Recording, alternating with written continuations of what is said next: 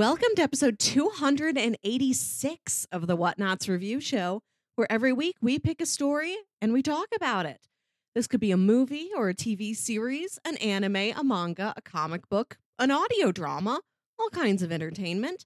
We watch it, read it, or listen to it, and then we come back here and talk about it.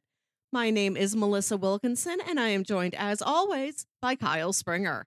Good morning, Melissa. We are recording this Hello. on on the the Super Bowl Sunday uh, of, of 2020. Or uh, sorry, excuse me, on Puppy Bowl Sunday. Uh, It's both. the- they can share. I don't think any has animosity acclaimed. for the other. The puppies look up to the players, the players look up to the puppies. No need for competition here.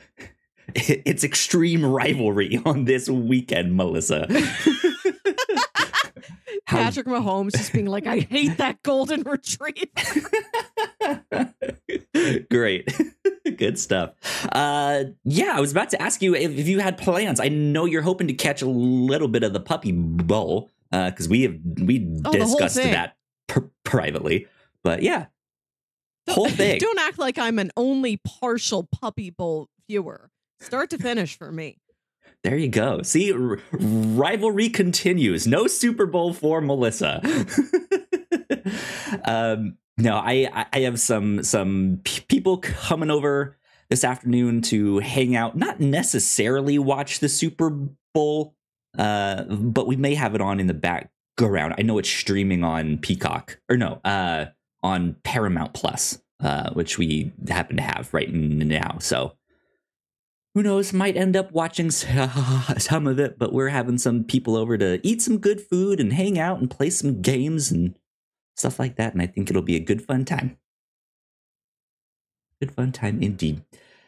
But melissa what are we here to talk about this week? Today, we are talking about the 1980s detective dramedy, Moonlighting. Uh, and we decided that this year on the review show, we were going to do things that were a lot more collaborative, more mutual. It's not like we're taking turns between a Kyle episode and a Melissa episode.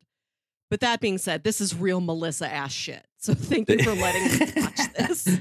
yeah absolutely absolutely um d- this is one that you had had talked about a few times. I we either made it on the podcast or or not you had mentioned this to me as something you wanted to check out or find some way for us to Yes. watch it some some how.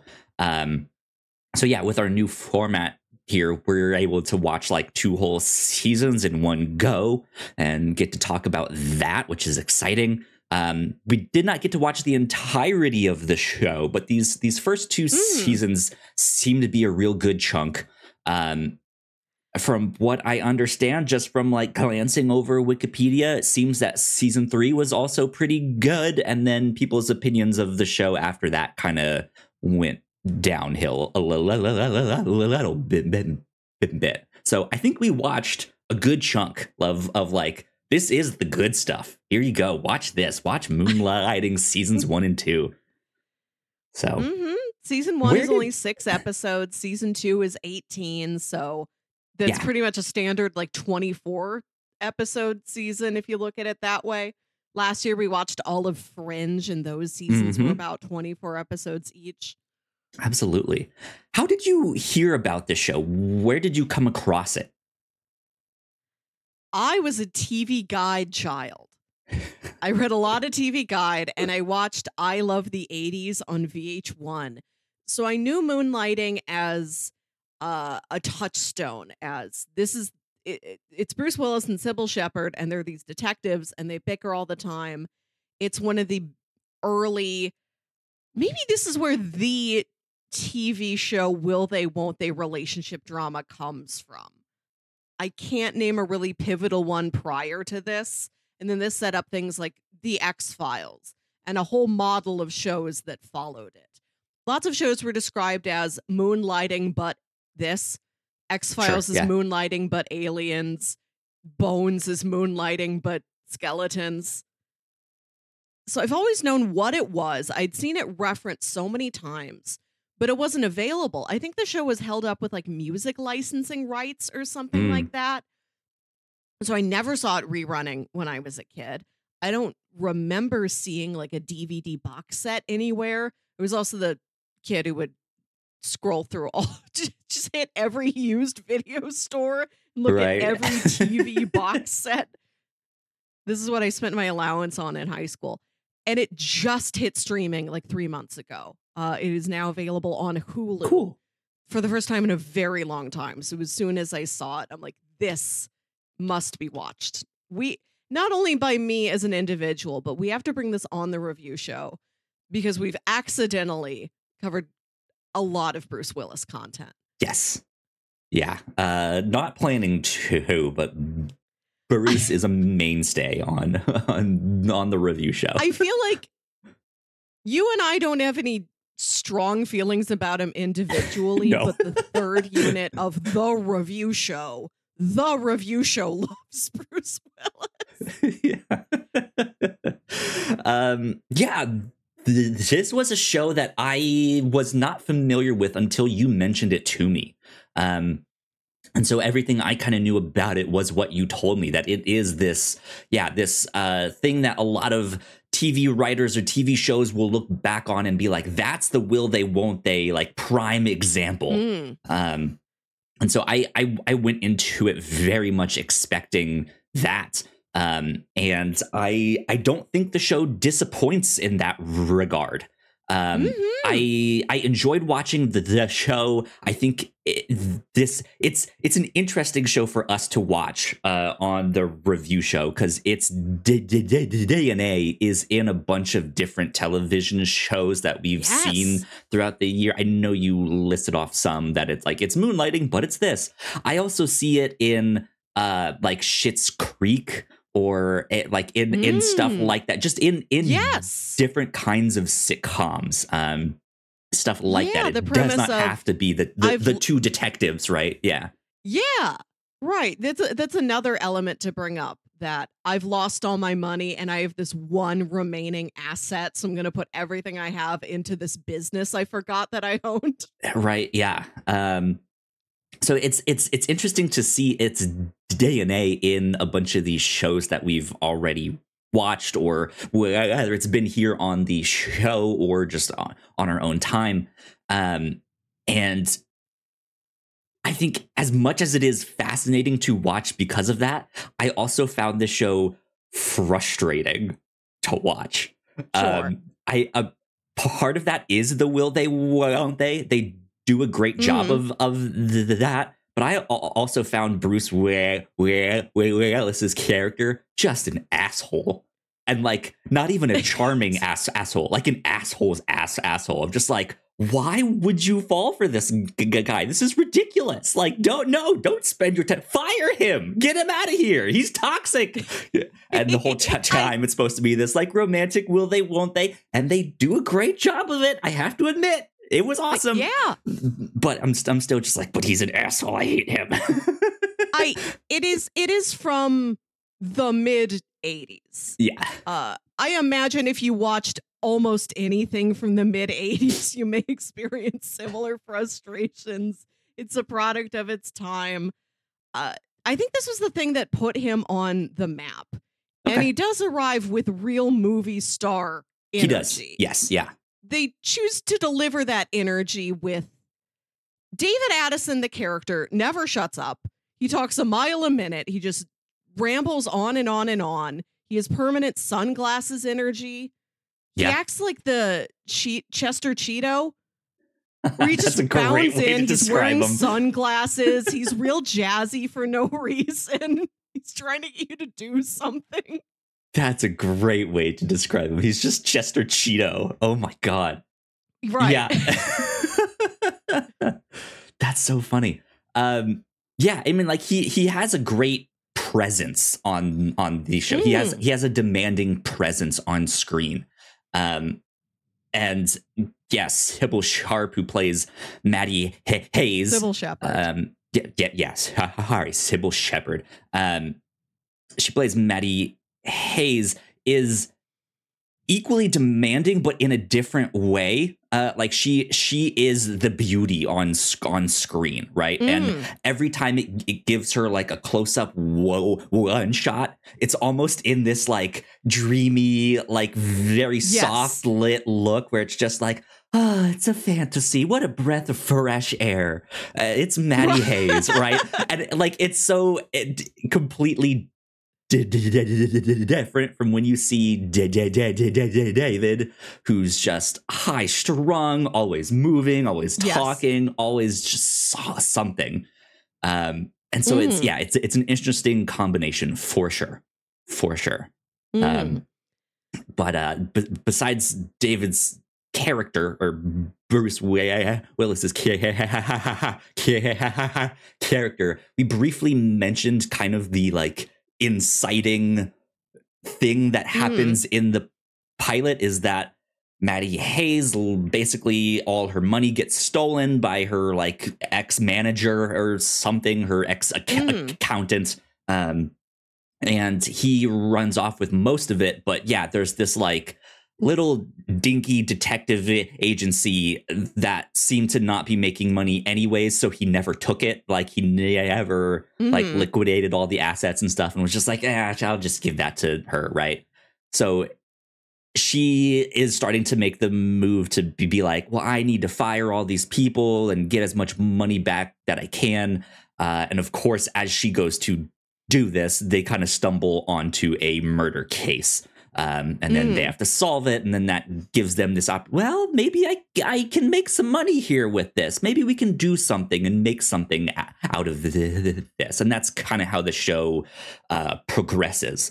Um, but this was also another one of the f- frustrating things that I found is mm, like that is mostly it. They bring it up every now and then, like tw- like once or twice in season two, more towards the end Mm. of this season.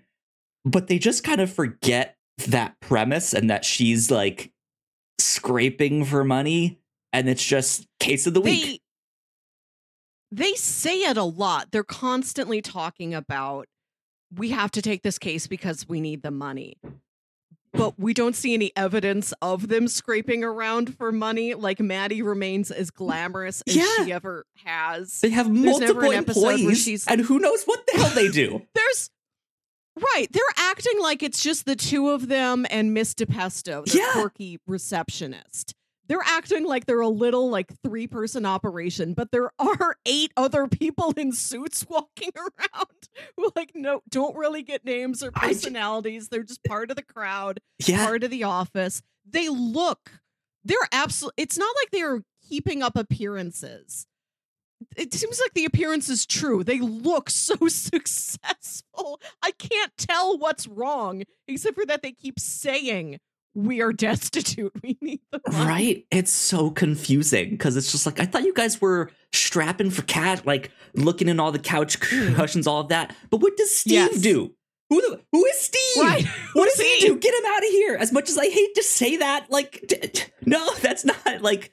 I look the. I'm a big video game fan, and right now that the Mm. industry is getting hit harder than I've ever seen it with layoffs and restructurings, where a bunch of people lose their job. It is terrible. It's aw- awful, and I hate that companies think that they can size up to do these big things and then size back down when they're like, oh, but we need to make better profits and do all of that. I hate that. Mhm. But also that's the situation they're they're in. And I get that like sometimes you do that and it's just there's no other play. It's like, well, we screwed up. We kind of need to let some of you guys go. Um so yeah, it, it's it's just like I'm sitting here like this show is so frustrating. I hate this. but it's good. I, It's- I had a good time though. I'm I'm happy you did. I you're a crime fan. Yes. So I mm-hmm. figured you would enjoy that part of it. It's so 80s. It's very vaporwave aesthetics. That's a major reason why I love it. I thought you might enjoy some of that too. I I was looking up something and I saw someone on some website. I I, I don't know. Uh, they described the theme song as syrupy, and I was like, you know what? That's a that's a good good way to describe that syrupy. I love the theme song. This show is, like I said, recently added to streaming. I Yeah. started watching it on Hulu and then I switched to the Hulu portal you can get on Disney Plus. At least there, there is no skip intro button. I don't know if this is with everything that Hulu had shifted over to Disney Plus, if that's like a part of the interface that hasn't traveled It's only in 100% beta yet. on on that. So Okay. they- yeah, there's pr- probably features and stuff that they'll put in still. But I was also like, is this such an obscure show that they just put it on there and it nobody's gotten around to Maybe. calculating the skip intro button and how far it's supposed to take you yet? Like it it'll just play. That's fine. They'll watch it. And I did I watched it every time. Yeah, yeah. The the show is set in LA and the opening credits among shots of David and Maddie and, and Miss DiPesto. Uh, it shows you just sights of Los Angeles, Mhm. including our old friend Angelyne. Yeah. Every episode, there she is. yeah, indeed, indeed. Um yeah, I I had a good time with this show. I as I was loo- looking up stuff about the show, I did see people like recently commenting on websites being like, "Yeah, I'm rewatching this now with my spouse or whatnot, having a great time." Um stuff like that. So yeah, yeah, I, I think it is an enjoyable show if you want something that is like a really lighthearted n- not necessarily crime show every time. It's not so big into the crime as like CSI wa- was or something. Sometimes the cases they take on is like a robbery or uh, something like that. Something a little more not lighthearted. That's not the right word, but not as gruesome. If if that makes yes. sense. No. Um, right. It's very light, very cozy. You do get a good variety of different mystery hooks. And this is a show that plays around with having specialty episodes. mhm. There's one that has a black and white, like 1930s fantasy sequence. There's meta breaks. I had read that this show was one of the first shows that could be considered a dramedy. Sure. Like there weren't a lot of programs at that time switching between the two tones as much. And in the early days, it would get nominated for both comedy and drama awards. Nobody's really sure where to put it. And it has this meta comedy to it where like David will look at the audience like he's Deadpool or something and make a reference to how he is in a show. They will do intros, not as Bruce and Cybill, but as David and Maddie. They're like, Hi, we're David and Maddie from the Blue Moon Detective Agency. Welcome to a new episode of Moonlighting. We're here to read some of your letters before the episode begins. Yeah. And every letter is like, When are you two gonna kiss? So it's like the the the the TV exec said that this episode had to be exactly 42 minutes long, but the episode Yes. we made was only like 40. So we're here to just waste some time and do all of that. It's just like, okay, stupid, dumb. I love is it. something that feels yeah, it feels fairly contemporary. I was surprised to Yeah. see this much of it back then in the 80s, which is such a cartoonish thing to do. It's very Looney Tunes Yeah. to know that you are in a program. Yeah, abs- absolutely. Um, yeah, or for, to like have them step off set and that it actually is a set, like they're being Yes. then like serenaded for the Christmas episode by the, the rest of the cast and crew or whoever is at, out there, their families. Um, yeah, and you get to see like all of the sets. It's it's like the w- w- weird thing. Uh, this is a, a, a weird fact, but the way that Jerry's apartment is built in Seinfeld does not actually Oh. work. Hi- the, his hallway Yeah. should go through his kitchen.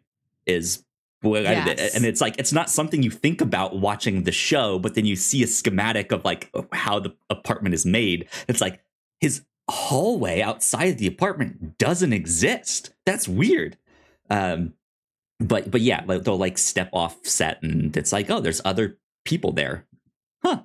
Mhm. Interesting, and so it's good. Yeah, it's fun, fun stuff in moonlighting. Indeed. Yeah.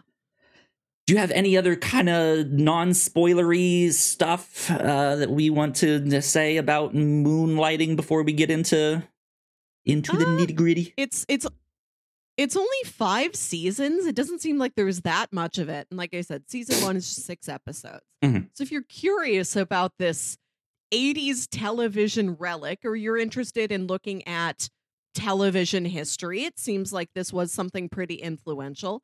Yeah. Uh, pretty low barrier of entry to get started and watch just like a taste of moonlighting. Absolutely. Absolutely. Uh, with that, we will take a quick break for housekeeping. And when we come back, we will dive a little bit deeper into moonlighting. We'll be right back. Thank you so much for checking out this podcast. We hope you're enjoying it. If you didn't know, we make multiple different shows here at The Whatnots, and a lot of hard work goes into making them, so we would love it if you check them all out. But none of this is possible without your support. Head over to patreon.com slash the whatnots and you can get access to over 40 hours of exclusive content, including our Patreon first podcast, The Pilots Club, when you sign up at our $3 tier. Of course, there is a free version of the Pilots Club available, but episodes are exclusive to our Patreon for two years before they hit the free feeds. If you're interested in buying merch, we have shirts, hoodies, mugs, and more for sale over at thewhatnots.com slash store. Another great way to help us out is by subscribing and leaving a nice rating and review on your podcasting app of choice. You can also subscribe to our YouTube channel for video versions of the show, trailer reactions, and live streams. And lastly, you can always find out more information about the shows we make on our website, thewhatnots.com. All right, we are back. Once again, a big shout out to all of our Patreon supporters. We love you a lot. We thank you a ton. Thank you. It means the world. Uh, over on the Pilots Club, uh, this month, Melissa and I recorded an episode on Heat Vision and Jack.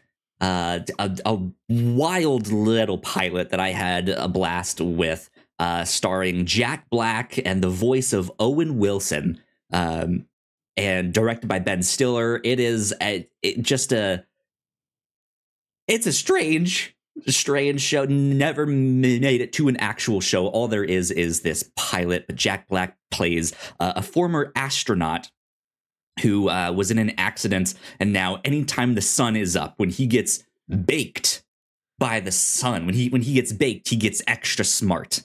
Uh, and Owen Wilson plays his his old college roommate who then got turned into a talking motorcycle who who who got Mhm. who got fused with his motorcycle by a ray uh and is yeah now just a, a talking motorcycle it's ridiculous go check it out um Love a Ray.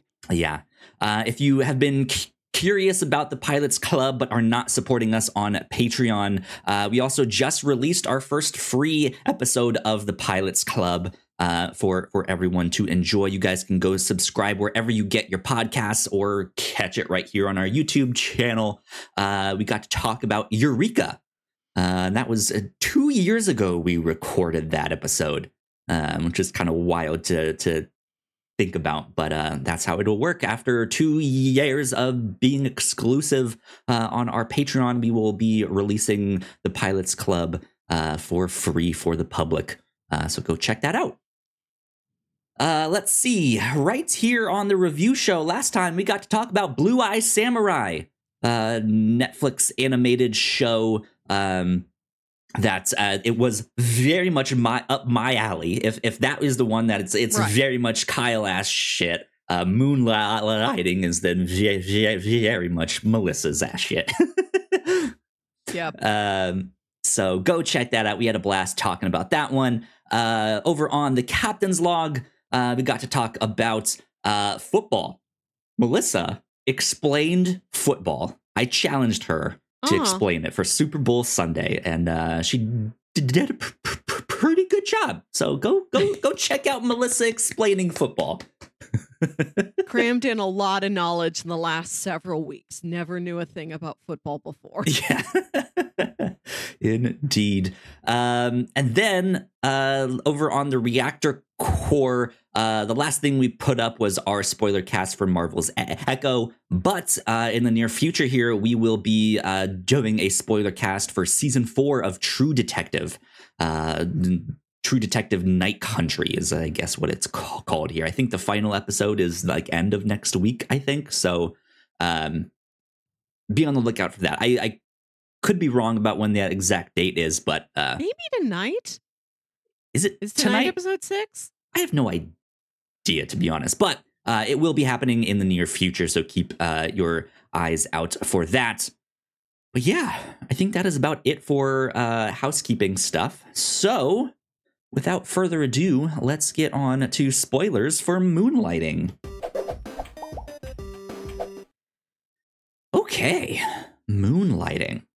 Melissa, Mm-hmm. You've been raring Yes. to go with this uh, episode. So l- let me ask you this. Was there anything about the show that surprised you? What were you not expecting that was in in here or what stood out that you just like didn't think would be as big a, a part of the show? I had read it was a dramedy. So I was expecting it tonally to be somewhere in the middle of those two genres. And instead, it just severely pendulums back and forth between the two. There are very screwball comedy moments. There's stuff in this series that is jaw droppingly silly, Yes. I- like yeah. absolute bananas. Bananas and, then cream pies really- and food fights and Oh, oh, yes. Several literal food fights and like wacky Benny Hill chases. We're operating in that space. But then when it does get serious, it's really effective. It's very poignant and emotional. Sometimes it talks about these really important or, or haunting issues. Like Mhm. there's an episode early in season two where this woman comes to the detective agency and she's wearing this like black lace veil over her face. You can't see her face. And she tells Maddie and David, uh, when I was younger, I had a relationship with this man. I decided to marry someone else. So my ex threw acid in my face to like ruin the rest of my life. And she's like, I've spent decades now never showing anyone my face. My husband went ahead and married me, but I can tell he is unhappy being married to me now that I look so monstrous. And she asked them to find that man who threw acid in her face because she's like, I. He might be the only person who who loves me. She's like, I have to talk to him. Like, I have been so unhappy. I want to see what happens if I speak with him. Maybe we Mhm. were always meant to be together. Like, she's such a heartbroken, bro, tragic, tragic woman. yeah. And then when they're driving out to find this man, Maddie tells this story about how she went on a couple dates with a guy in college and that guy like stalked her and she was really creeped out. Like it's really serious stuff. And then at the end of the episode, the woman's husband has been going around dressed up as her because you know like her face is entirely covered like she doesn't really have defining features so he's Mhm. like disguised as his wife. He killed that guy uh the the acid throwing ex to like frame his wife so that she can go to jail and then he feels like he can be free and he doesn't have to be married to acid face woman anymore. So like maddie and david are both also wearing that same outfit as part of a sting to catch him. And you get like i said one of those wacky benny hill chases where it's four people in these identical costumes running through the halls of this hotel while the william tell overture plays right. and yeah. they're all running through the dining room and one by one they knock over this poor waiter and he keeps spilling all this food yeah. that's what an episode of this show does it can be so haunting and so preposterous all it in one Yeah. not at the same time like i said they don't operate in a middle ground it's one or the other flipping back and forth between the two of them rapidly Absolutely. Um, when it goes into the slapstick stuff, it goes all the way. It's not just like a single bit that happened. Like one person gets slapped and that's it. It's like, no, now we're going to have a two minute chase scene with a lot of like food being spilled on rich, fancy people and they've ruined their suits and all this stuff, right? Um, but then it like, again it's kind of meta because they they know they know the kind of show they're in they know the kind of comedy they're doing and so bruce willis's character is also referencing the three stooges in in in times like Mm. that you'll hear him make the the like nyuk, nyuk, nyuk, right and he he just Mhm. does all of that. And so it it's it's fun to watch. Like no matter when you just like tune in to the show, there's always something to catch your attention because it is this like it could be this real serious crime. But then it could also just be this like joke that that J- J- David makes, or he recognizes, hey, that's not her. Where'd her like hips hip swing go? Like he- it's like, okay, you're staring at her Mhm. ass the whole time, and that's how you recognized her. Come on, like there's always there's Mhm. always something to catch your attention and and be like, oh, this is interesting. This is kind of a fun show. Um, but but yeah, it's not it's not mixed. It's not like a good blend. It's just either this or that. Mhm. so interesting stuff. I I think for me the the the thing that I was not expecting was the way it plays with the format of the show Mhm. in in the in the sense like you said there is an episode where it goes like all black and white and it's like it happens in the 1940s but it's all the same characters and actors that you know just playing different you know um and like we've seen stuff like that in in Fringe uh, I know it happened in Lucifer as well. They, they do some Ooh. some stuff like that. Um, I I like when when like crime of the week or case of the week shows do stuff like that. They play with this f- this weekly format formula that they're they're they're riffing on. And I I just kind of always thought that that was a more modern day thing of like we've had so many shows that just do the same thing over and over again. What if yeah, the same character, the same actors play in the 1940s because that's when the, the you know the main ch- chunk of the mystery needs to be solved and they have this one clue that solves it for, for them in modern day, day, day, day and that's it or who knows what. Um but it's just yeah to see it in a show taking place in like mid 80s it was like i didn't know they were doing this back then. That's interesting that's fun Yeah. And they're getting to it so early. The show does have such a defined format that they can break it very promptly. they're not waiting to do this stuff until later. Yeah. Like there's an episode of X Files that's in black and white. Mhm. There's an episode of X Files with this like historical sort of a fantasy sequence where it has the actors that you know playing characters in the past. There's an episode of X Files where Mulder tells his side of the story, and Scully's like, that's not what happened. Here's Right, my yeah. side of the story. But those are three separate episodes from seasons like four, five, and six. Moonlighting does all of those in one episode, and it's episode 10. yeah They're off to the races here.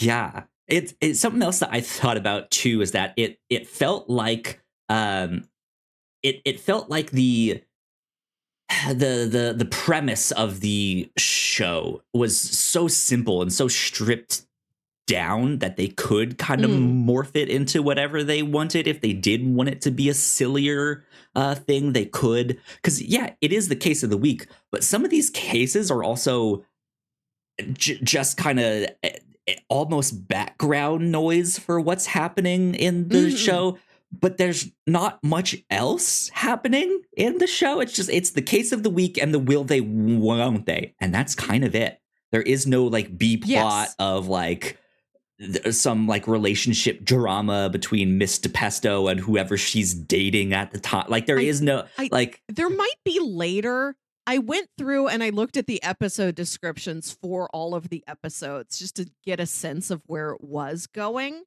I think they do Mhm. add a little bit more later, but yeah, in these first two seasons, Maddie do. and David bickering. Miss DiPesto comes in and says something cute. There's a crime. And that's it. Like there's no other supporting characters. There are no subplots. Right.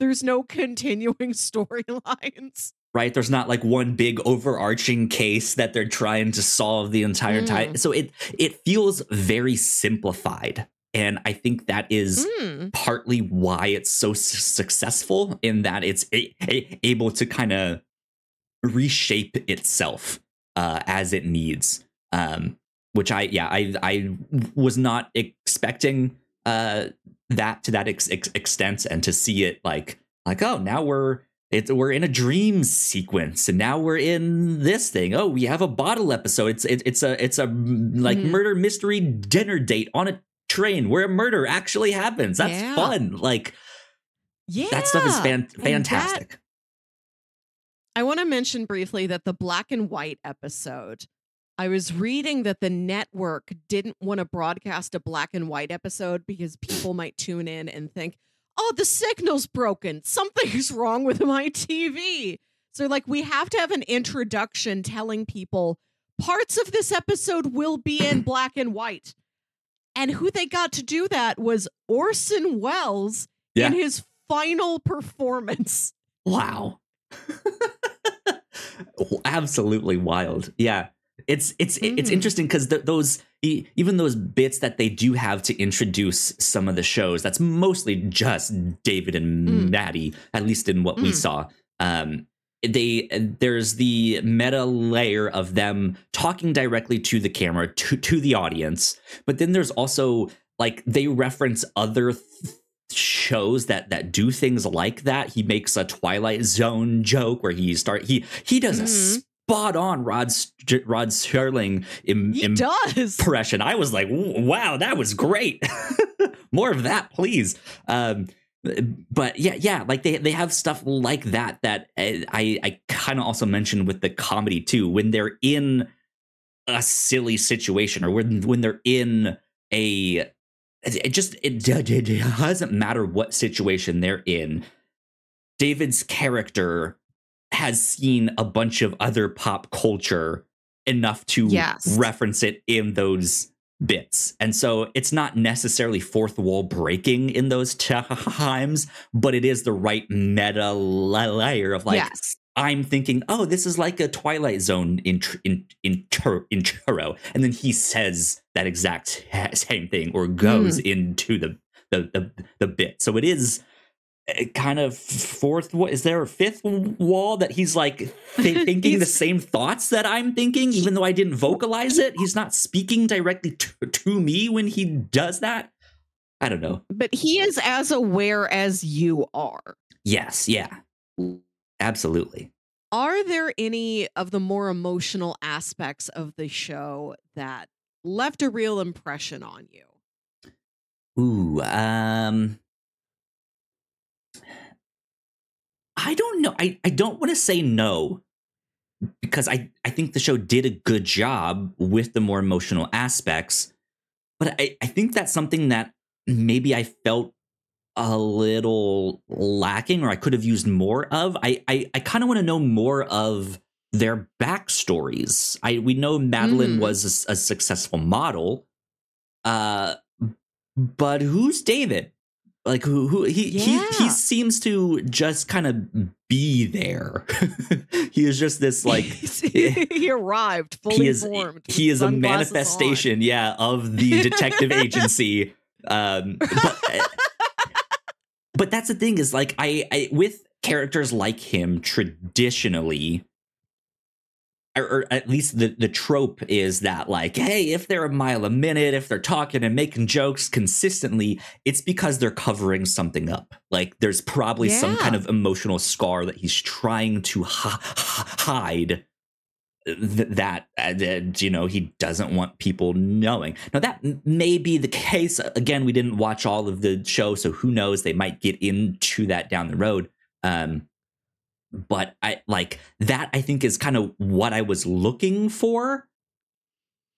And i didn't necessarily get it but it was also like e- even though i i really didn't like david's character they do a good job with the will they won't they. He does have his moments where it's like I, I like yes in in this one particular moment you did the right thing.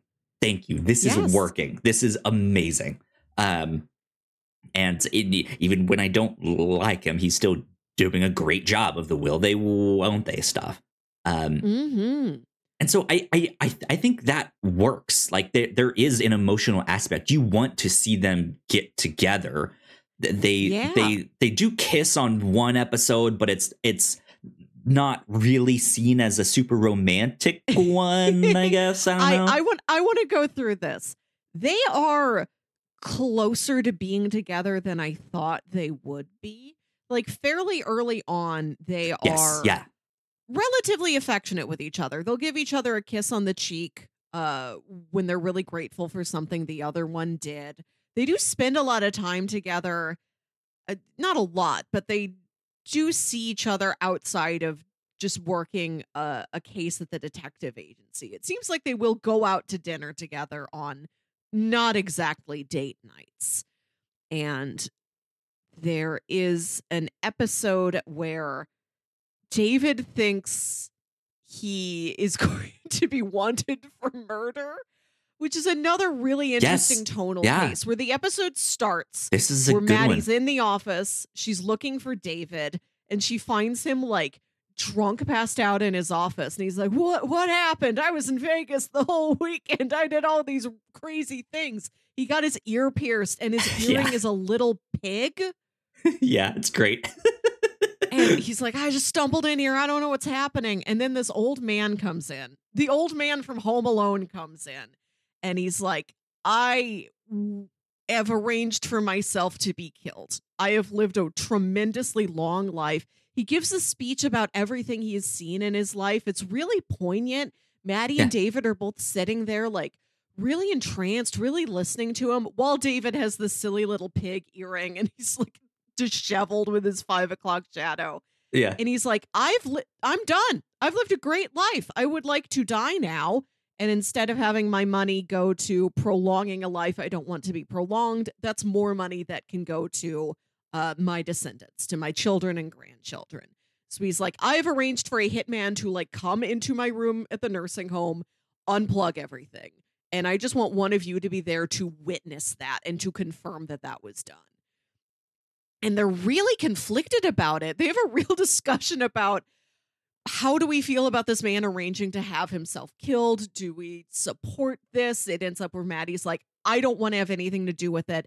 But David, I'm not going to stop you if you still want to take this case and go to the nursing home and witness this man's death. Mhm. Uh, it's not a very special episode, but it is a discussion of a more serious, almost philosophical issue than you would have expected we would get in Yeah. the show.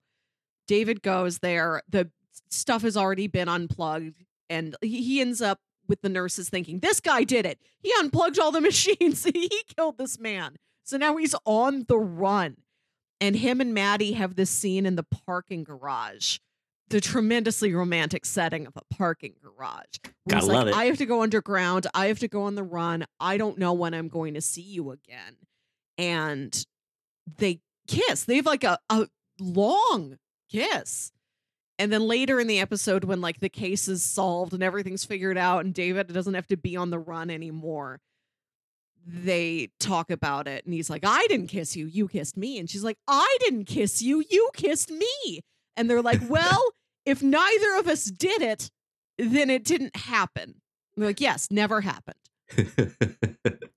which I, I appreciate that we're getting these sort of gradations and steps forward and steps back instead of just one slow continuous line yeah. it feels Yeah. a little bit more grounded because I like I, I I do have to say I think that episode was maybe the the more like emotional uh, one Yeah. that I because it is it's it, it's them again playing with the formula like we talked about earlier but in a different way where it's like let's let's remove one of these chess pieces off the board what Mhm. happens then and yeah Maddie is kind of uh, like uh, she's I'm not sure what the right word is there. She's not struggling, but she is v- very affected by his absence of just like, well, this isn't right. Like, the, the, no, he needs to, to to be here, and the way she handles that is very emotional. Um, not not necessarily in a romantic sense per se, but she she ha- handles it in a way that's like, oh, she obviously very much cares about hit him, and he's Mhm. doing this because he obviously cares about her, and it's just kind of this unspoken emotional not necessarily romantic. It could be in certain aspects. It's also not Mhm. sexual but it's uh, right? It's just this like we we love each other very much. We're trying to do the best thing for one another here. And she's like i will solve this case. And he's like i will go on the run and i will right? I i, I, I will let you have the detective a- a- agency because you need money and you're poor now and all all of this stuff right? Um uh, but but but but yeah they they do solve the case and then it goes back to well i guess nothing really happened right? We we, we don't need to yeah no nothing happened. There's another episode where it's not the main plot. It's really the focus of like two or three scenes where Maddie admits that she doesn't believe in God. And David Uh-huh. isn't judging her, but seems worried about her that, like, if she doesn't believe in God, God will judge her, which is an interesting take on that. Uh, dis- differing of opinions between friends, where he's like, I don't want anything bad to happen to you in the afterlife. I'm Yeah. sc- I'm scared you will go to hell, Maddie Hayes.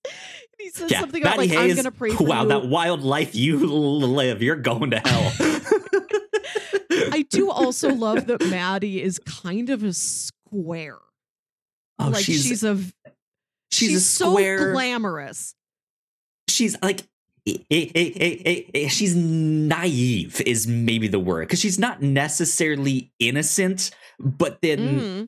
She's like uh, yeah she's kind of not like they there's in that one where the guy arranges to kill himself they find out that the service he used is in like the back of this adult video store and there's this one Mhm. uh sex Oh, worker that you go see uh, and so the, the scene where the sex like the door opens Mm. and the sex worker sees both David and Maddie there hilarious but then Uh-huh. she's she kind of has no idea like what's happening or anything Yes. in this and she's like David she's taking off her clothes David, she's really taking off her clothes. Like, what's happening here? And he's just like, uh huh. Uh huh. Yeah, she's taking off her got what we clothes. yeah. for, yeah. exactly. I I Maddie is so glamorous. She's so beautiful. She's so intelligent and such an independent, principled, capable woman. She's not boring as a character, but I like that she's kind of boring as a person to the Yeah. people around her. Like she doesn't seem to do much with her time off. There is an episode where David jokes about like She goes on a few date. dates. What are you doing? Yeah. every once in a while, but they seem like very chaste, very much like, well, I'm I'm gonna put on a nice dress and me and this gentleman are going to go have dinner. Whereas David seemingly lives this very rowdy, raunchy life. Yeah. And he jokes about her going home, eating a quiet dinner by herself, reading a little bit, and falling asleep by 9:30. And then you see that that is exactly what she does. yeah. I like that. I like that she isn't necessarily haughty or uptight, but she just doesn't. She, she's not a thrill seeker. She does. uh, No. She's very independent and very capable, but she's sort of has to have other people prompt her into doing something extreme and kind of stepping out of her very mild comfort zone. Yeah. I I, Um, I think she's also uh, I have to choose my she's I don't want to say she's overly emotional. That's not right. But she she can react physically when she gets Mhm. angry. There's the Oh, the scene with her father. That she screams, she Yes. stomps, she hits things. Whereas Slams David, doors. yeah, like eh, D- D- D- David might slam a do- do- door when he's frustrated, but he just kind of tends to isolate himself when he's ang- Mm. angry. Like he's Mm. not physical uh, in the same way that Mm. she is, which is an, an interesting kind of tw- like inver- Yes. version on what you think they would be. Of like you would think she would just kind of pout and get silent and maybe go off by herself and storm Mm. off but she she storms off and starts hitting things and slamming things and is yelling Yeah. no no no no no right um and so yeah, it's it's interesting to see the ways in which they are flip flopped. Like you did mention the one where she's like, "I don't believe in God," and he's just like, "Whoa, wait, what? Hold on, I'm concerned. Like, you, Have you heard the good news?" Yeah, like yeah, right. And he's not like trying to preach to her. You should believe. He's only saying, "I'm sad to hear you don't believe in God because I'm I'm worried for your soul." Yeah. Also, to talk about the episode with her father, that's an outstanding episode that Mhm. feels really different from the others, where Maddie's parents are going to come visit her for the first time in a long time. Uh, they're in town for a wedding or something, and she's talking to her mom, and her mom mentions, you know, your father comes home late. I I'm worried he's having an affair. And Maddie's like, no, no, my dad would never do that. And she's like, you know what?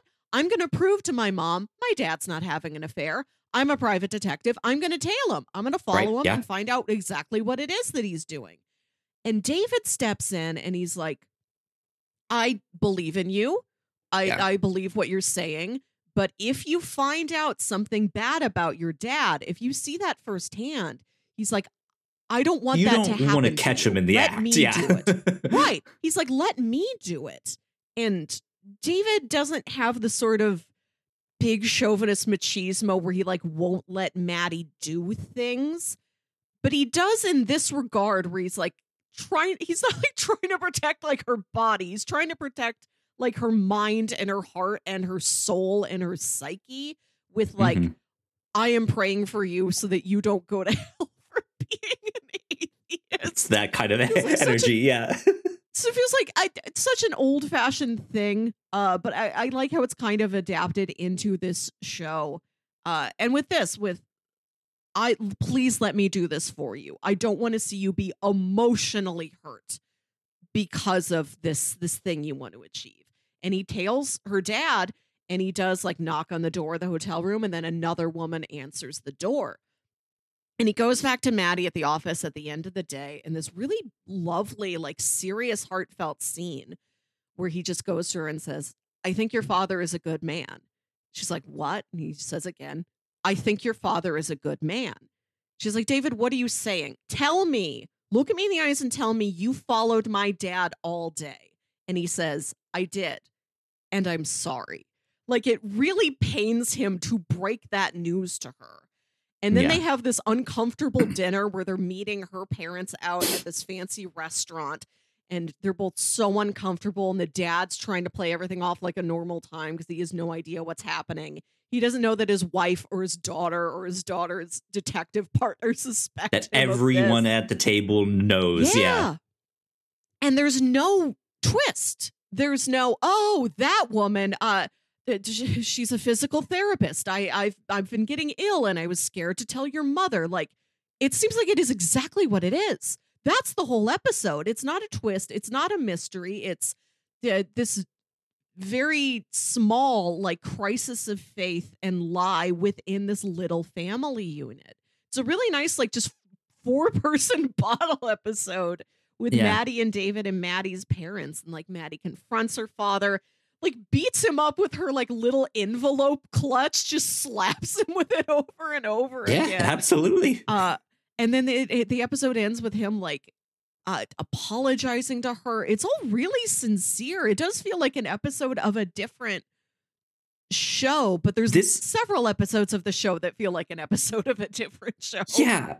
Which is why early on I, I kind of said like it's it's case of the week, but sometimes the cases aren't really much of a case. They just kind of stumble onto something that they have to quote unquote solve, right? Mm.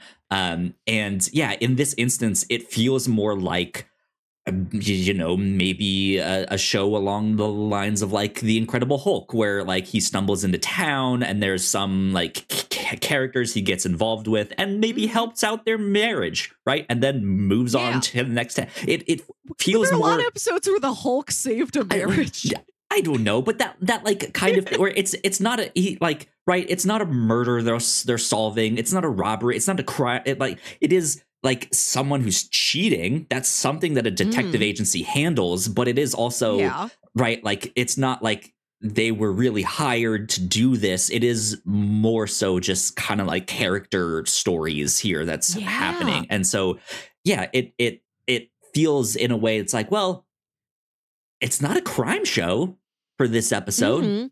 Still kind of is, but uh, right, just like yeah, it feels d- different like you said. And that's just I, like the- I, I- there's pr- probably better examples of like it, besides Mhm. Incredible Hulk. I don't have that many touchstones of like Sure. older shows like that, but that like that is kind of the thing. It's that that that ca- character would kind of stumble into town and stumble Mm. onto some problem some problem.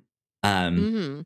and then we, even while he's dodging the law like he ends up helping those townspeople in some way and then moves on and everyone is sad and sad hulk at the end right and he walks off um yeah and that's just kind of what it felt like i don't know So we have this episode that's a a much more serious and poignant and personal look at adultery and lies within a family. And then we have the episode where this woman comes to the detective agency and she's like, "I'm a leprechaun. I need you to hide me so that a man doesn't steal my gold."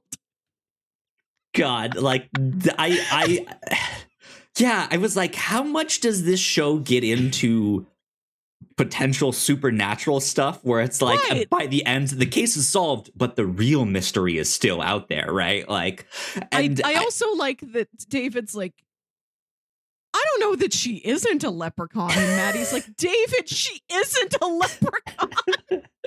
he was like, "Well, how should I know? Like, I don't know." um, yeah, like I, I was kind of surprised by that one. It felt silly in a very different way, but was also just like, well, this is kind of the stupid stuff they've already been g- getting into, Mm. right? Like, there's some dumb stuff that happens in this show for sure. Um, but yeah, by the end, uh, uh, okay, she's not really a leprechaun, but then they do the the like.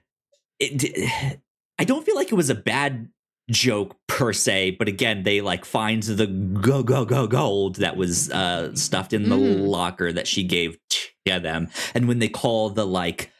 Not taxi guy, but the like air servant. I, I I'm not sure what his job was, but when they call him him over, he also happens to be I, Irish, and so they just Mhm. kind of look at each other, each other, and it, it felt like this like oh, all Irish people are leprechauns j- joke, not in like a mean spirited way or anything like that, but just the like eye rolling like Right. another Irish per- person. It's- oh my There's goodness, a lot of here we go again. very old fashioned gags in this. It feels vaudevillian at times. The patter that Maddie and David have with each other is Yeah. like the man was murdered. He was murdered. He was murdered. It's that they same- they, do, the who's on first. exchange. Yeah. They do that exchange like once or twice an episode. Most of the runtime is that pattern of back and forth.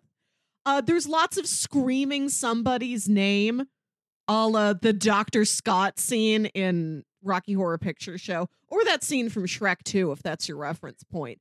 That style of everybody just yelling names, that happens in here a lot. yeah yeah tons of different references to all of that stuff um i say we have to talk about miss DiPesto Lovely. My favorite character of the whole show um because she is she is the qu- quirky office lady but is uh, like arguably also the hardest working in the sense that she comes up with a new rhyme every day Yes. to answer the phone to like hey we'll uh we'll find your dog we'll save your hog we'll find your cat we'll we'll hit the villain with a bat we'll do this. I will not eat Yes. gr- green eggs and ham. I will not eat them with semi right? Like it it is that kind of and just every episode is something new. Um she's kind of an airhead uh, j- just kind of c- clueless not paying attention half the Mhm. time but also very in tuned to uh, again, in the same way that David is kind of aware of the pop culture that the show is referencing, mm. She's aware of the will they, won't they that the show is yeah. doing. And so there's a, a, scene where where Maddie and David are arguing, are arguing, and like Maddie storms off, and mr pesto comes in. She goes, "Oh, is mom and dad arguing again right it's just it's, it's like i yes yeah mom and dad are argue arguing again yes. exactly what i was thinking um I, I i like that she works there not just because she is is like wants to be a receptionist or anything like that. She likes mysteries too which yeah. is why she goes on that like that, that like dinner party murder mystery dinner party she's so stoked to be invited to the, this this thing to solve this mystery. Um yeah I, I i had a blast with with her whenever she's on on on screen and always just the hello miss uh, miss miss hayes. Bye miss hayes as they just like ignore her and storm off and do all their their stuff. She's just so yeah. she's so polite. She's so kind has so much affection for her bosses. A lot of the time they have the same affection for her. I could tell that when an episode was maybe with a different writer there would be these sort of odd spikes where they treat Mr. DiPesto almost like an annoying kid sister every yeah. once in a while that'll be the dynamic for an episode where maddie just will not listen to her I'm like, Maddie, isn't Mr. Pesto your friend? Don't you care right? about yeah. her? Why do you keep? Yeah. She's trying to show you one thing. Why do you keep shoving her away? I want to talk about this Christmas episode because this okay. is remarkable. We a lot of these episodes start with the cold open of whatever the crime is. In this case, it's a family with a little baby where the dad is in witness protection. The guys he testified against find him, they're going to like throw him out the window or something. And they don't know he since he testified he's like gotten a wife, gotten a baby. So this woman hears these the men break in, hears them threaten her husband. She takes the baby and she like sneaks out real quiet. And you see, oh, they live in Miss DiPesto's apartment building. This woman's mm-hmm. trying to escape. She's got this baby. The baby might be crying. Miss DiPesto's like doing laundry. She leaves her door unlocked, goes down the hall to the laundry room. Woman comes in, just like leaves the baby in Miss DiPesto's apartment. When you see her later, she's like, I didn't know her personally, but I saw her in the building. She seemed so kind. I knew she would take care of the baby. I just had to get away. I you know, I didn't think I could bring the baby with me. I needed to know the baby was somewhere safe. Yeah. So Mr. Pesto from her side of things, she just finds a baby in her apartment at Christmas time. She brings the baby to the office. And it's a really sweet story where Maddie, who's this very principled, very stubborn person, is like, we can't hold on to this baby. Like, we have to call the police. We have to find out where the baby came from and what happened. And David says, Miss DiPesto loves that baby. We don't know where the baby came from. We don't know if we would be taking the baby back to some place that's much less loving. Mm-hmm. Can you just let her have Christmas with the baby? And then, like on December 26th, after she and the baby have this beautiful Christmas together, then we'll call the police. And they like hide out at Maddie's house uh, in a giant, glamorous 80s LA mansion. There's yeah. these really sweet scenes where Maddie's like, you know what? I do love to, I love to spend time with the baby, Mr. Pesto. You're right. Uh, and at the end of the episode, so the the way this episode wraps up is that these bad guys have learned the baby is because they want to kill like that man and his entire family. The, the baby's hiding out at Maddie's house. They sneak into Maddie's house. And then during the standoff, David descends from the chimney head first in a Santa costume oh, and, oh. His, and his Chester Cheetah sunglasses. Yeah. And then he has a big sack of toys with him, and they throw toys at these bad guys. They're just lobbing like Nerf balls at him. And then these three other detectives arrive also in Santa costumes, and they catch these bad guys. Absolutely guys. ridiculous. David's got a big Santa belly and he like bops the villain with his Santa belly and the guy falls over. And they cut to the office. They have their like denouement at the office where they're like, sure happy we wrapped up that case and we got the baby and the mom together. And then it starts snowing in their office. Not even the suspension of disbelief that, oh, I wish it would snow at Christmas, even though we live in Los Angeles. What? It's snowing? No, it's not outside, it's inside. It's snowing Yeah. in the office. and then they walk out of the office onto the sound stage. And like you mentioned earlier, there is all of the cast and crew and their families. People brought kids, somebody brought their dog, and Yeah. they're all singing Noel under this fake snow. And it's really beautiful that this is one of the things they're choosing to use their meta comedy for is for something that isn't really that funny. It's just very sweet. Yeah, it's a Uh, nice the fact that moment. They sing all of Noel. This goes on for like three minutes. You see everybody. Like they made it so long so that they can cut to everybody who helped make this show possible. Mm-hmm. Everybody's covered in this fake snow. They're wearing these big sweaters. The fact that some people look grouchy about it makes it even more endearing. yeah. I'm like, you we probably sing the did whole have a real- song. right. You're probably so hot that I don't know what that fake snow is made out of, but you did this thing uh, that aired to all these homes in America. You had to share this Christmas moment with all those people. It's still here years later. It went away, but now it's back. And now me in 2024 can look at Yeah. this and see, oh my gosh, these are the people who made moonlighting here with holiday wishes for everybody. I, it's really sweet.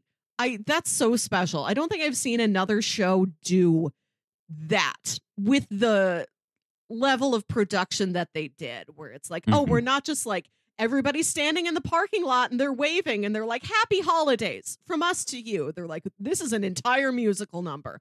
Everybody's here. There's so many kids and a dog. Merry Christmas from Moonlighting. yeah, absolutely. Yeah, they they have some some some good moments like that for sure.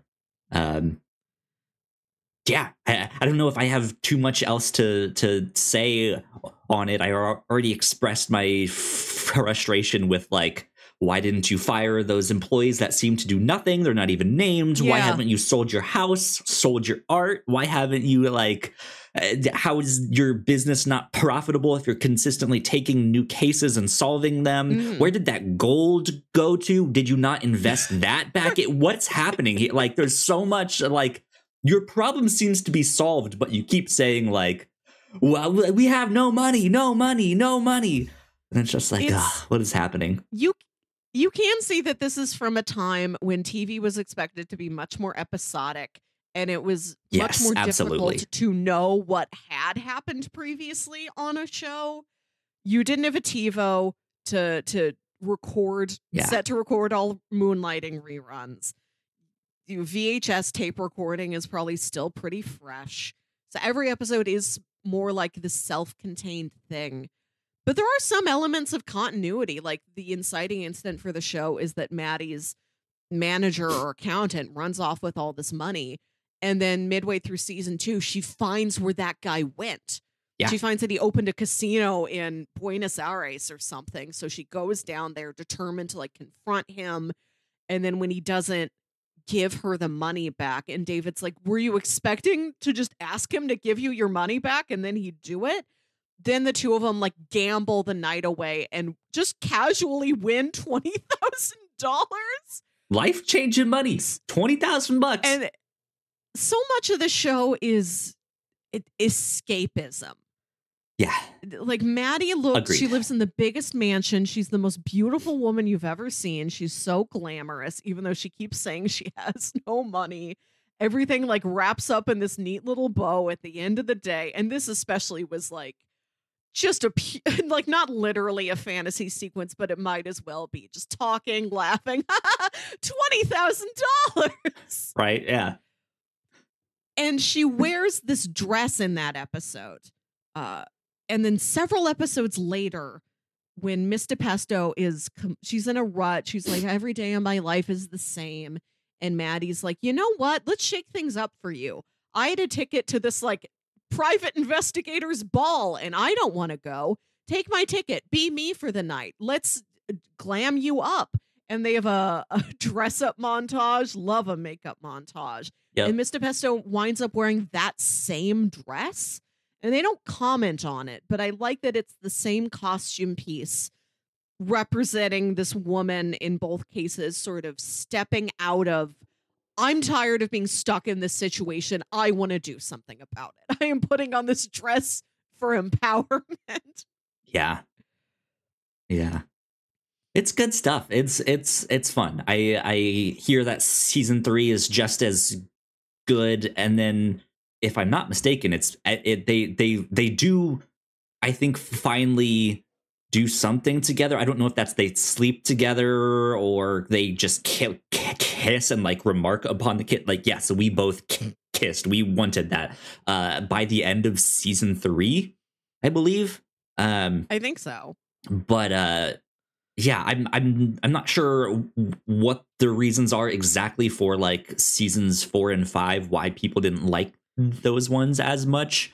Maybe it's because at the end of season three they finally did the thing that everyone wanted them t- t- to do and then everyone moved on. That is That know is what I remember hearing uh, and, and reading about in TV guides talking about subsequent shows that followed kind of a similar format is you got to watch out for in moonlighting when they actually got together and then that was so much of the momentum of the show was waiting for them to get together that then after they did it's like all right well now what am i watching for this like goofy murder of the week yeah yeah I- um I plan on watching the entire rest of this thing. I had a great time. cool Aesthetically, it is right up my alley. Maddie Hayes is the woman I want to be. I want to look like that every day. Glamorous I didn't remember ever I didn't remember ever seeing the show. But I wonder if maybe I did see some of it when I was so little. I didn't consciously remember it, but it implanted myself in my subconscious. Because my sort of mental image of glamorous adult woman, I realize always has been approximately Maddie Hayes. She's I think she's like deep back there from when I was like two years old. Like, that's her. It's yeah. a revelation. This is the woman I've always been trying to grow up to be. who knows who knows good stuff indeed uh well yeah should i pull up bingo here see what we got Yeah. Oh, we oops, I took a I look need. at this earlier. There is some stuff we can get on bingo. That's one of the benefits of watching these episodic TV shows is there's always one episode that does something weird. Okay, so I'm pulling up bingo here for those of you watching the video version of this. Um pretty sure I had quirky office lady on here and I said that Mhm. I would not since I made my my my thing uh after watching Ghost Busters that I would not take that one, but I would look Right. for it somewhere else. So let me see. Where's my quirky office lady? Why can I not find it? Um.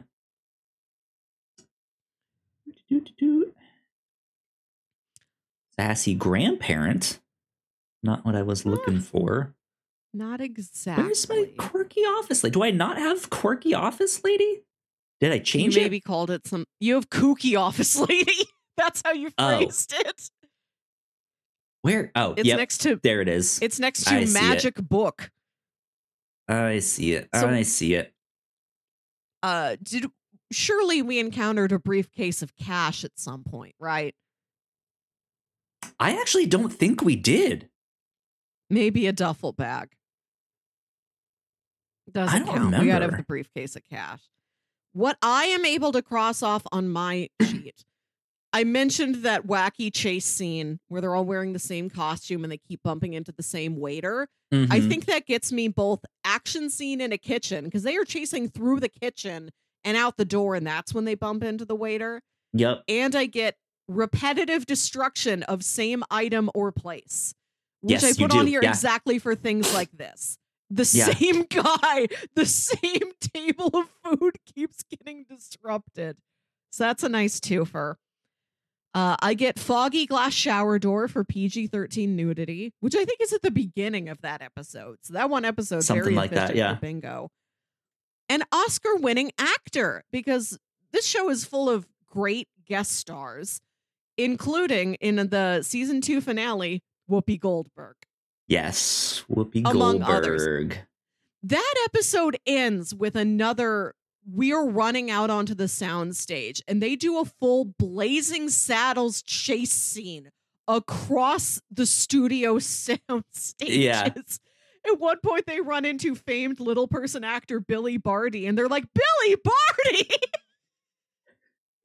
They've got the classics. There's a Roman centurion walking around. There's a, a cowboy. They're all there. I think I I have a couple that I can also mark off. Uh, li- li- li- li- li- literally hiding in a closet. Uh, Yes. the leprechaun was hiding in the closet. Uh, yes. What about number as clue, Easter egg, or pattern? Because they have they have that like wa- wa- wa- watch that leads them to the the Oh, in the first tower, episode. the matching, yeah, the matching. yeah, um, sure. You can get clocks. Uh, let's see. I- let's see. Uh, about- I have un. Hmm? Go ahead. I have uncomfortable dinner party. It's not a full dinner party, but that episode where they go out to dinner with Maddie's parents. Yes. Yeah. I think that counts. I think so. And yeah. mu- it's pretty uncomfortable. Musical episode. It's not a musical, but in that black and white like film noir flashback episode, they I- are performers at a jazz club.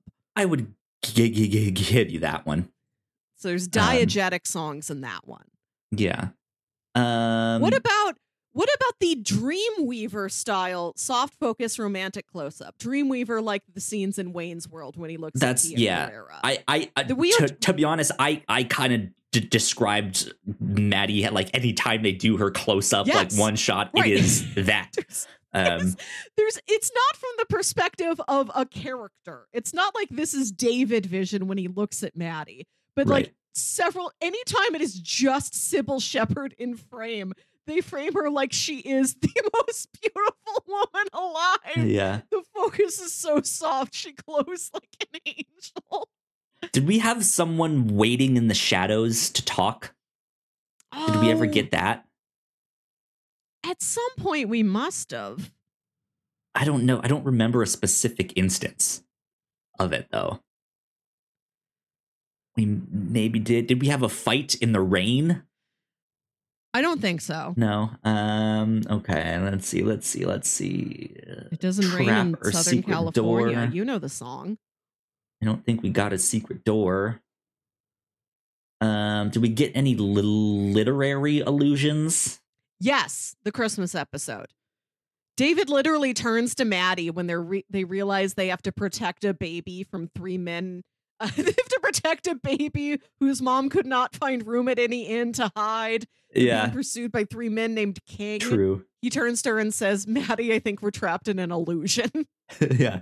Uh, did we get golden hour?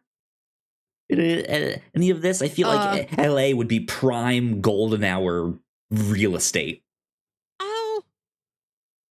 I think with like the light coming through the windows, which is of course just artificial light that they shoot through the windows of the set.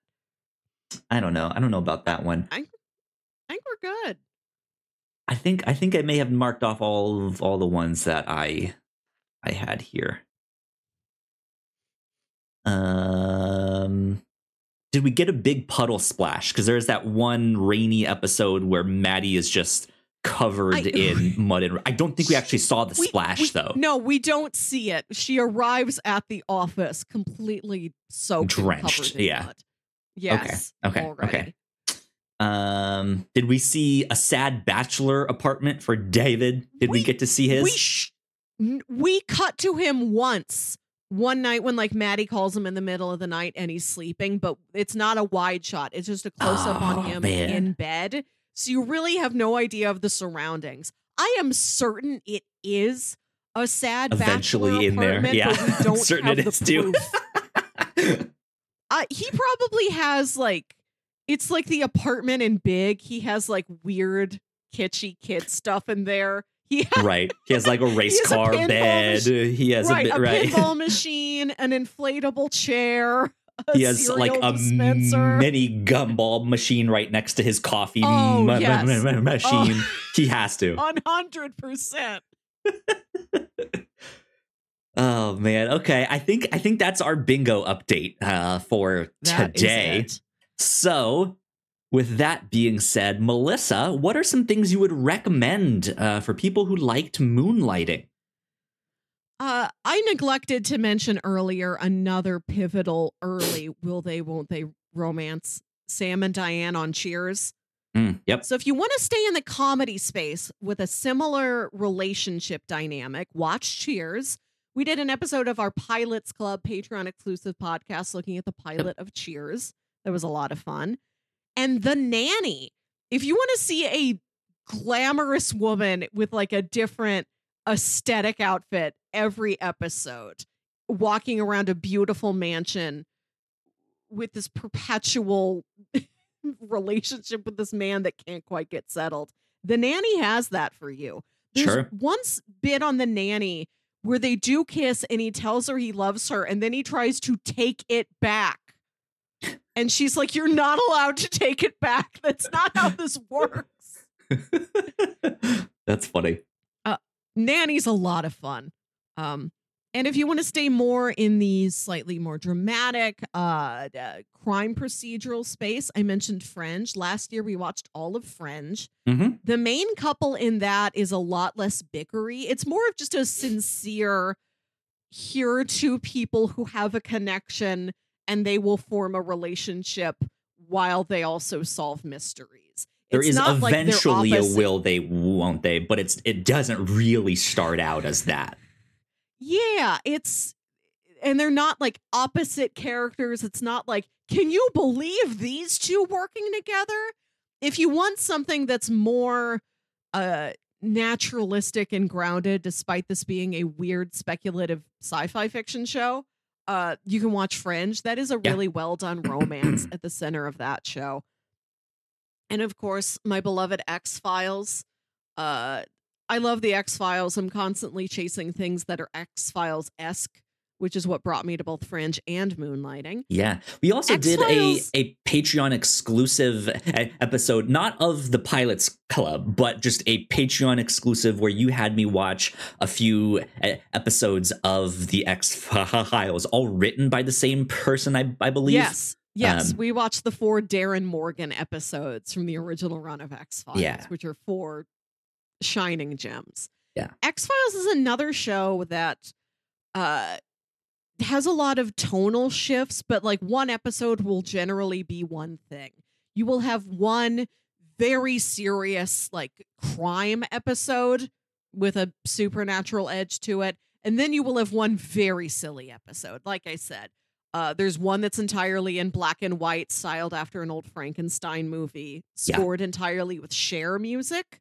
Nice. There's one where they go to a possible case of vampirism at this tiny little town in Texas. Mulder stakes a kid, and then his fangs fall out, and you see that they were fake. And he's like, Holy shit, I think I just killed a kid who was not really a vampire. So the What? next I take it back. So- right then they're like how do we explain this to the chief of the fbi we have to get our story straight what do you think happened and mulder says all of this and scully's like that's not what happened this is what happened and that's one of the one of the funniest episodes uh Yeah. written by the guy who did breaking bad the guy who did breaking Mm. bad started on x-files there you go. there's lots of gems back there for you to view. X Files had so many different kinds of episodes in it. You will find one that you really like. Yeah, absolutely. Uh, Murder She Wrote is not a show I've directly watched very much of, but one of my favorite YouTube creators is named Pushing Up Roses. And on her channel, she has a series called That Time on Murder She Wrote. that is just her recapping really bonkers episodes of this episodic, like cozy crime series from the 80s and 90s. Yeah. It is really similar energy, except instead of a will they, won't they ro- screwball romance, it's just one very sweet old lady encountering various weirdos as she tries to solve murders. Please seek out those videos. They're only like 15 minutes long. She's done so many of them. They're really fun. And then uh so the Bruce Willis projects we have previously covered. Again, not consciously. We just looked up one day and we're like, weird. We've talked about Bruce Willis like six times. We watched the whole Unbreakable trilogy, Unbreakable. Split, and Glass. We watched The Fifth Element and Looper, and he is part of the large ensemble of Wes Anderson's Moonrise Kingdom.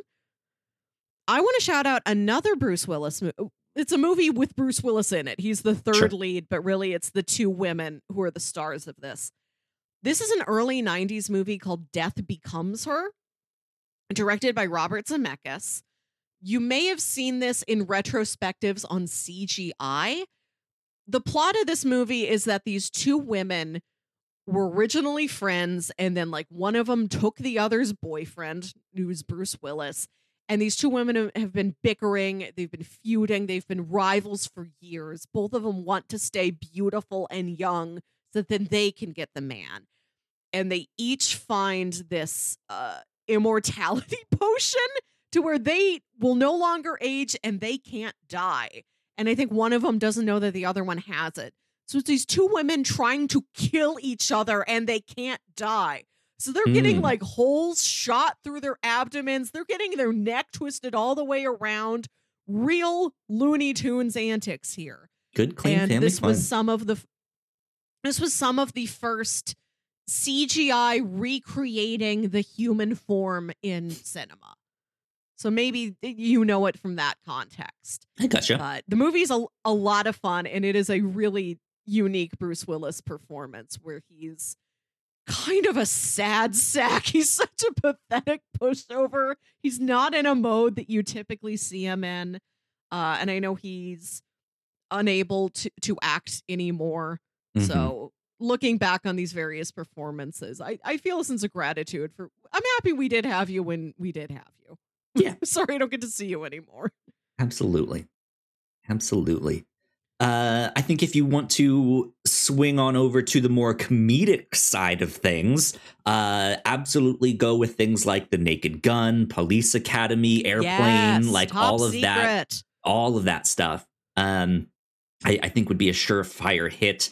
Uh, we already mentioned Fringe, but yeah, if you want another kind of like uh the episodic case of the week crime of the week kind of thing i briefly mentioned lucifer um That's a good one. that is l- very loosely based off of the comics of the same name um, but it's the basic story is that lucifer himself goes to los angeles to start a bar uh, and somehow stumbles into being like a police consultant uh, with a detective there, and so they're they're solving all kinds of uh, cases and crimes and stuff like that. But they also do the the the thing where they will kind of play with the format every now and then, and maybe uh, you know here's an episode that takes place in the 1920s, or here's one that takes place in the 80s, or right. Um, so they they they have some fun with that there's of course a mi- million of the the like case of the week crime of the week shows out Yeah. there all the csi spin-offs at any time. ncis all sorts of stuff law and order um yeah go go check out all of that um i i, I guess less so case of the week but uh one of my favorite comics uh has always been uh the has been gotham central um this is Mhm. a comic about the police department in G- G- gotham city and kind of what it means to be a, a police officer in a city where batman can often solve the crime faster than you Um, and the inciting incident in that is that another cop is killed by Mr. Freeze, and the cops take that as like a personal at- attack on them. So they want to solve the case before Batman can, and the race is is on. Um, but it, it, you get to know some of the characters there in the police department as they are solving c- c- crimes and taking cases. There is the day shift and the night shift and uh, stuff like that. They it's it just it's an interesting book if you want m- more of the actual crime side of of things there. So go check out Gotham Central too. So good stuff. Uh, I think that's all for our recommendations. Uh, but for our next episode, Yeah. speaking of DC Comics, um, we are about to dive into Human Target, uh, written by Tom King with art by Greg Smallwood. Um, this is one that I I had started to read. I I had this on my radar as it was coming out um, and I've I've read the entire series, but almost immediately as I started writing it, I was like, Melissa, I think you would really like this book. Um, and so I've I've I've talked it up, I've hyped it up to Mm. Melissa, and you were like, hey, we finally need to put this on the calendar. Yeah. Um, so, well, like I said, we are reading uh, Human Target by Tom King and Greg Smallwood. Uh, according to the little Amazon description here, it uh, here's the synopsis. It says. Christopher Chase has made a living out of being a human target, a man hired to disguise himself as his client to invite would be assassins to attempt his murder. Uh, he has a remarkable career until his latest case protecting Lex Luthor goes sideways. Uh, I won't read much more than that, except for the prime suspects just happen to be the Justice League International. Um, I don't. The human target, I thought this was some sort of mid century spy or secret agent or like action story. I don't think you specified to me that this was within the DC universe. yes, it takes place within the DC Huh. universe. Um, it, it, he is hired to yeah basically pose as Lex Luthor to like find some assassins that that might be out there tr- trying to kill Lex Luthor, but it goes sideways. Uh, and and some bad stuff happens there, and all the signs point towards someone in the Justice League International uh, has has done this. Now, if you are unfamiliar with the Justice League International, this was one of the comics that was running in the post-crisis era DC Comics in the mid to late eighties uh, into the early nineties. Um, it is one of my favorite iterations of the Justice League uh, when James Gunn recently announced all of the like, hey, we're making you know new Superman, new this, new that, new Supergirl. Um, the Justice League International is one that he's kind of pointed to as being an inspiration for his version of the DC universe. Um, go check out Justice League International. It's great. It has one of my all-time favorite moments in comics uh, in the first like volume of that. But all that goes to say it has this even though it takes place in more modern day times it has this kind of nostalgia for a bygone era uh greg small work small Smallwood's artwork all has this like very classical uh like 1940 1950s like advertising style Yes. It's gorgeous. It is beautiful. Um highly recommend ch- checking out this book. It's won a number of uh, eisners for best limited series best penciler and inker uh in 2023 uh so it's gonna be good. It's gonna be fun. It's 12 issues. Um Okay. I know it's uh, not available on Comixology Unlimited. I know you should be able to buy it just fine on on Kindle or Comixology. Um, if you have access to like Hoopla or something, it might be on there. I haven't Ah. looked yet. Uh, but al- also, if you have the DC Universe Infinite app, it is all on there as well. Um, so there are are some places you can can check it out. But yeah, that is what we will do in two weeks' time. I'm excited to talk about this one. It's a great little crime murder mystery uh, book here uh, with some incredible art. So good stuff indeed.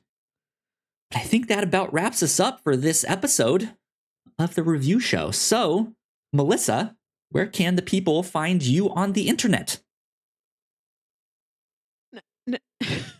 I have a Letterboxd. I don't I I didn't like using anything. And I'm like, maybe I'll like using Letterboxd. And I haven't made myself do it yet.